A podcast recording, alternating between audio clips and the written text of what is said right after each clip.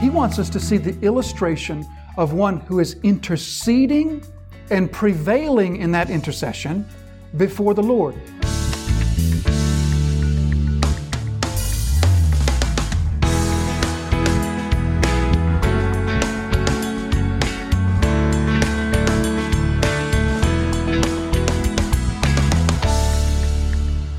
And we want to make note of the fact that her request stares reality in the face. She looks open eyed at the reality of what she is here to ask Jesus to do. She comes to Jesus and she says, My daughter is demonized. She is possessed of demons. Literally in Matthew's gospel, she says she is severely demonized. So notice how the woman did not come to Jesus saying to Jesus, listen, can you help my daughter? She acts kind of weird sometimes. She's, she's got some social problems. Sometimes she scares her friends. Sometimes she says some, some really disturbing things. Sometimes she can be really cruel to her little brother. And we're kind of worried about her. We're worried that something might not, just might not be right about her.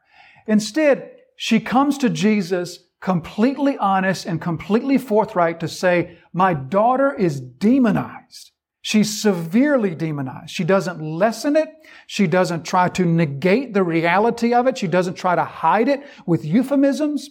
Instead, she embraces the truth with what drives her to Jesus. Imagine the social stigma that probably existed with a demonized daughter. How did your daughter get demonized? What sort of household do you have that you allowed a demon to come into your daughter? What sort of mother are you?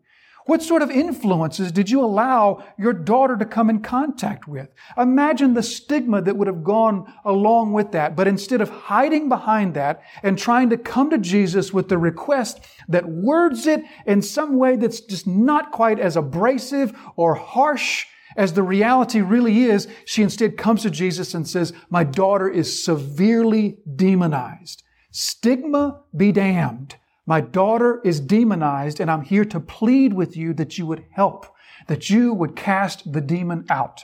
So in reality, she says to Jesus exactly what the problem is, and she confronts it and she pleads that Jesus would help her.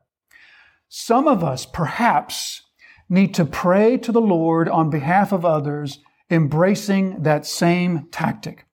Some of us, perhaps as we pray for our loved ones, perhaps we need to face reality and instead of going before God to say, God, I, I, just wish that little Johnny or I just wish that little Mary, I just wish that you'd make them more spiritually excited about you. I just wish that you would invigorate their faith and get them excited. Instead, some of us need to come before the Lord and say, little Johnny is lost. Little Mary is damned to hell unless you interact in her heart. She made a profession when she was eight, and for the last 23 years, she showed zero spiritual fruit. And she's given no reason for us to believe that she's part of the family of God. And so, Lord, I just plead that you would act on her heart to save her. But instead, especially with loved ones, sometimes that reality can be hard to face. Sometimes we would rather think of it as, Lord, we just really wish that you would invigorate their faith and get them excited about their faith. And perhaps the prayer that God wants to hear from us is that my precious loved one is lost. My precious loved one needs a radical interaction from the Spirit of God to bring conviction of their sin and a radical regeneration into their heart. Perhaps that's the prayer that God would most like to hear on the lips of those who are interceding for them. Look with me in your notes at chapter uh, John, uh, 1 John chapter 1 and verses 8 and 9. Now, 1 John chapter 8 or chapter 1, and these verses, John is speaking about how we go before the Lord for our own requests, for our own sins. But nevertheless, the same principle, the same point that John's going to make applies in the same way when we pray for others. John says this. He says, if we say we have no sin, we deceive ourselves. If we come before God and we say, God, I, we really don't have sin, or really, I guess more like how we would be tempted to pray would be to minimize our, our sin. Lord, just forgive me, Lord, for that, for that thought, that little thought that crossed my mind today. Forgive me, Lord, that little thought. You know, I, don't, I really, I wasn't lusting, but I just had that little thought pop in my head. Forgive me of that, Lord. John says, if that's the way you come to the Lord, you're first of all deceiving yourself. Then he goes on to say, if we confess our sins, he is faithful and just to forgive us of our sins. Not if we come before him with this little minimalistic idea, this little euphemistic way of describing the sin, and we say, Lord, just forgive me of that little, that little errant thought. Instead, John says, Come before the Lord and say to him, Forgive me for lusting in my heart for that woman or for that man. Cleanse me of those unclean thoughts. Confess that sin. Then John says, He is faithful and just to forgive us of that sin. Does the same principle not also apply when we go before the Lord on behalf of others? God doesn't need to hear our minimalistic descriptions. He doesn't need to hear our euphemistic descriptions. He wants us to come before Him facing the reality of our deep need of the one whom we are praying for, of their deep need for God's action in their life. So first of all, he comes, she comes to him, Jesus, my daughter is severely demonized. Secondly, notice how she comes to him with the full engagement of her heart. Her, her heart is fully engaged with the need of her daughter. If anything, the story comes across to us as a powerful illustration of a mother whose heart is absolutely broken over the spiritual need of her daughter. And so on the one hand, it's easy to see, well, that's a mother praying for her daughter. Of course, she's going to have her heart fully engaged in pleading for this woman. And while that may be true, or pleading for her daughter, and while that may be true, what God wants us to see by Jesus pointing out May it be done as you desire. By pointing that out, God wants us to see not the, the genetic bond between a mother and a father. He wants us to see the illustration of one who is interceding and prevailing in that intercession before the Lord. And she comes to the Lord Firstly, with an honest assessment of the need. Secondly, with a heart that's fully engaged as she just pleads with the Lord. You can just tell. We don't need to walk back through the passage to see that, do we? That her heart is fully engaged. She's fully committed to giving everything she possibly can to plead that Jesus would act on behalf of her daughter. So intercessory prayer that prevails before the Lord is prayer in which we go before the Lord with our heart fully burdened for the one whom we are praying for. Look at 1 Peter chapter 3 and verse 7. In this passage, Peter says this. He says, Likewise, husbands, live with your wives in an understanding way, showing honor to the woman as the weaker vessel, so that your prayers may not be hindered. So let's work through that verse backwards, right? Peter says this. He says, live with your spouses, live with your wives in an understanding way, so that there won't be this hindrance to your prayer. So if we go backwards and we look and we say a hindrance to our prayers, in order to avoid the hindrance to the prayers, in order for the prayer to be heard, one thing we must be careful to avoid is this non-understanding, this hardness of heart, this callousness toward a spouse, toward the wife. Or to put it another way, a disengagement of the heart, Peter says, you should steer clear of that so that, among other things, your prayers will be heard. Do you see the connection? Peter says a hardness of heart, a callousness of heart should lead you to expect that God won't hear your prayers. So going backwards from that, we see that Peter's saying the same thing here. The engagement of the heart. When you pray for others in an intercessory manner, then just like this woman coming before Jesus, God wants to see an engagement of the heart. He wants to see your heart burdened with the one that you're praying for. He doesn't want to just hear words lifted up, words and phrases lifted up with a heart that's sort of disengaged, maybe thinking in the back of your mind, you're sure it would be nice if God would do this in this other person's life, but I do have my own problems. I do have my own life. You know, uh, I've got my own things to worry about. I know I'm supposed to pray for others, and that's what I'm doing now, but my heart is really burdened with my own troubles. God seeks for His children to come before Him with hearts that are heavily burdened for the needs of those that they are praying for. Look at Romans chapter 10 and verse 1. Look at Paul's heart here. He says, brothers, my heart's desire and prayer to God for them, meaning His ethnic brethren, his Jewish brethren, my heart's desire is that they may be saved. You hear Paul's heart there. He's saying, my heart is fully engaged in this request. My heart is fully engaged with my ethnic cousins, my ethnic brothers and sisters. So she comes to him with this heart that's fully engaged over the desperate need of her daughter, but also she comes to him with a sense of identification.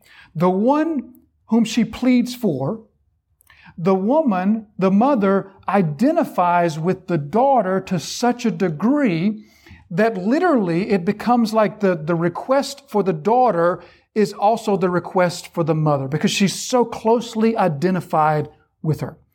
Looking in Matthew's account, this will make sense once we look here in Matthew's account. What we read in Matthew's account two times is this. The woman comes before Jesus, and if we look in verse 22, and behold, a Canaanite woman from that region came and was crying, Have mercy on, and if you're in Matthew, the next word is me. Have mercy on me. And then there's this little interchange between the two. And then eventually she came and knelt before him saying, Lord, help me. Lord, help me. Do you see how the need for deliverance for her daughter became her need? She's so closely identified with that that she could say, Lord, help me. Again, on one hand, that's easy to understand. This is a mother praying for her daughter. But that's not what God wants us to see in this passage as holding her up as an illustration of prevailing intercessory prayer. God wants us to see that aspect that in coming before Him and pleading for her daughter, the need is so close to her heart, so close to her soul, that it's as though she's asking for Jesus to help her. The connection, the bond the need is so great that she comes before him in that way, engaging Jesus on behalf of her daughter and pleading with him as though she were pleading for her own needs. Romans chapter 9 and verse 3. Paul says, For I could wish that I myself were accursed and cut off from Christ for the sake of my brothers. You hear Paul's identification with his lost Jewish brethren? He says, If I could make this exchange, I would exchange my life in Christ for theirs. Or think of Hebrews chapter 13 and verse 3. Brothers, remember those in prison as though you were in prison with them. Now, when the writer to the Hebrews says, remember those in prison, what he's not saying is, have thoughts of those in prison cross your mind. Just don't forget about those in prison. You just remember them. Don't forget about them there. That's not what the writer's saying. He's saying, when he says remember those in prison, he says, he's saying remember them in prayer. Go before the Lord praying for those in prison as if you were in prison with them. Do you think that you would pray more fervently if you were the one behind bars? Do you think that your prayers would be more earnest and more heartfelt if you were the one behind bars? And that's what the writer is saying. When you take them before the Lord in prayer, do it as if you are the one who is behind those prison bars yourself. So her identification, she's got this heart burden, she identifies so closely with her daughter that she asks Jesus to help, and she can even say, just help me, have mercy on me. She also comes to Jesus with this open-eyed, realistic evaluation of the severity of the problem. And then lastly, she comes before Jesus with this resolute conviction that Christ will hear and Christ will act. So in the story, one thing that comes across quite plain and quite clear is that she will not be told no. Jesus has this little interchange. He pretends to not want to answer her. He says to the disciples, with her right there in front of him, he says, You know, I was only sent to the lost sheep of the house of Israel, and yet she will not be deterred because her belief in those three realities, those three things that Jesus is able to help, Jesus is willing to help, and Jesus will make himself accessible to her. Her belief in those three things is so resolute that even though Jesus is in a sense, putting on a show that he's not interested in helping her, that doesn't deter her. She comes with this resolute conviction that God will help her, that Jesus will help her.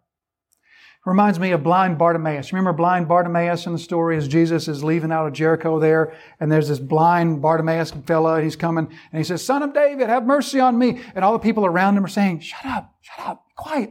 But he won't shut up. Son of David, have mercy. Quiet, quiet. Son of David. He just gets louder and louder. Son of David, have mercy on me. The same type of thing. As she comes to Jesus, she, just like Jacob in the Old Testament, will not be turned away. Look at Romans chapter 4 and verse 21. Fully convinced that God was able to do what he had promised. Or look with me at James chapter 1 verses 6 and 7. Let him ask in faith with no doubting, for the one who doubts is like a wave of the sea that is driven and tossed by the wind. For that person must not suppose that he will receive anything from the Lord.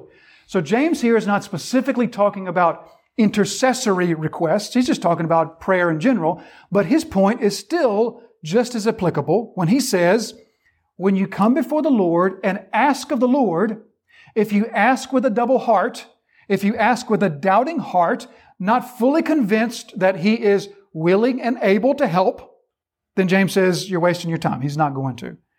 Now, brothers and sisters, I mean, that's something that I can fall prey to just as easily as anyone else in the room, if not more so.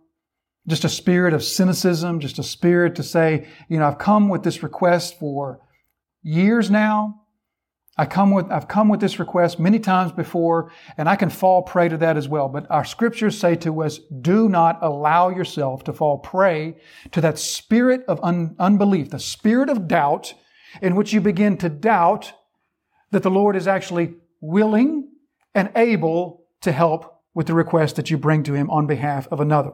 So these, these are the, the ways that she comes to Jesus with this resolute belief, with this resolute faith, with a heart that's fully engaged, fully burdened, heavily burdened for the one that she prays for, with an identification with the one who is in need, and with a full realization and a full admittance of the reality of the need that she's bringing.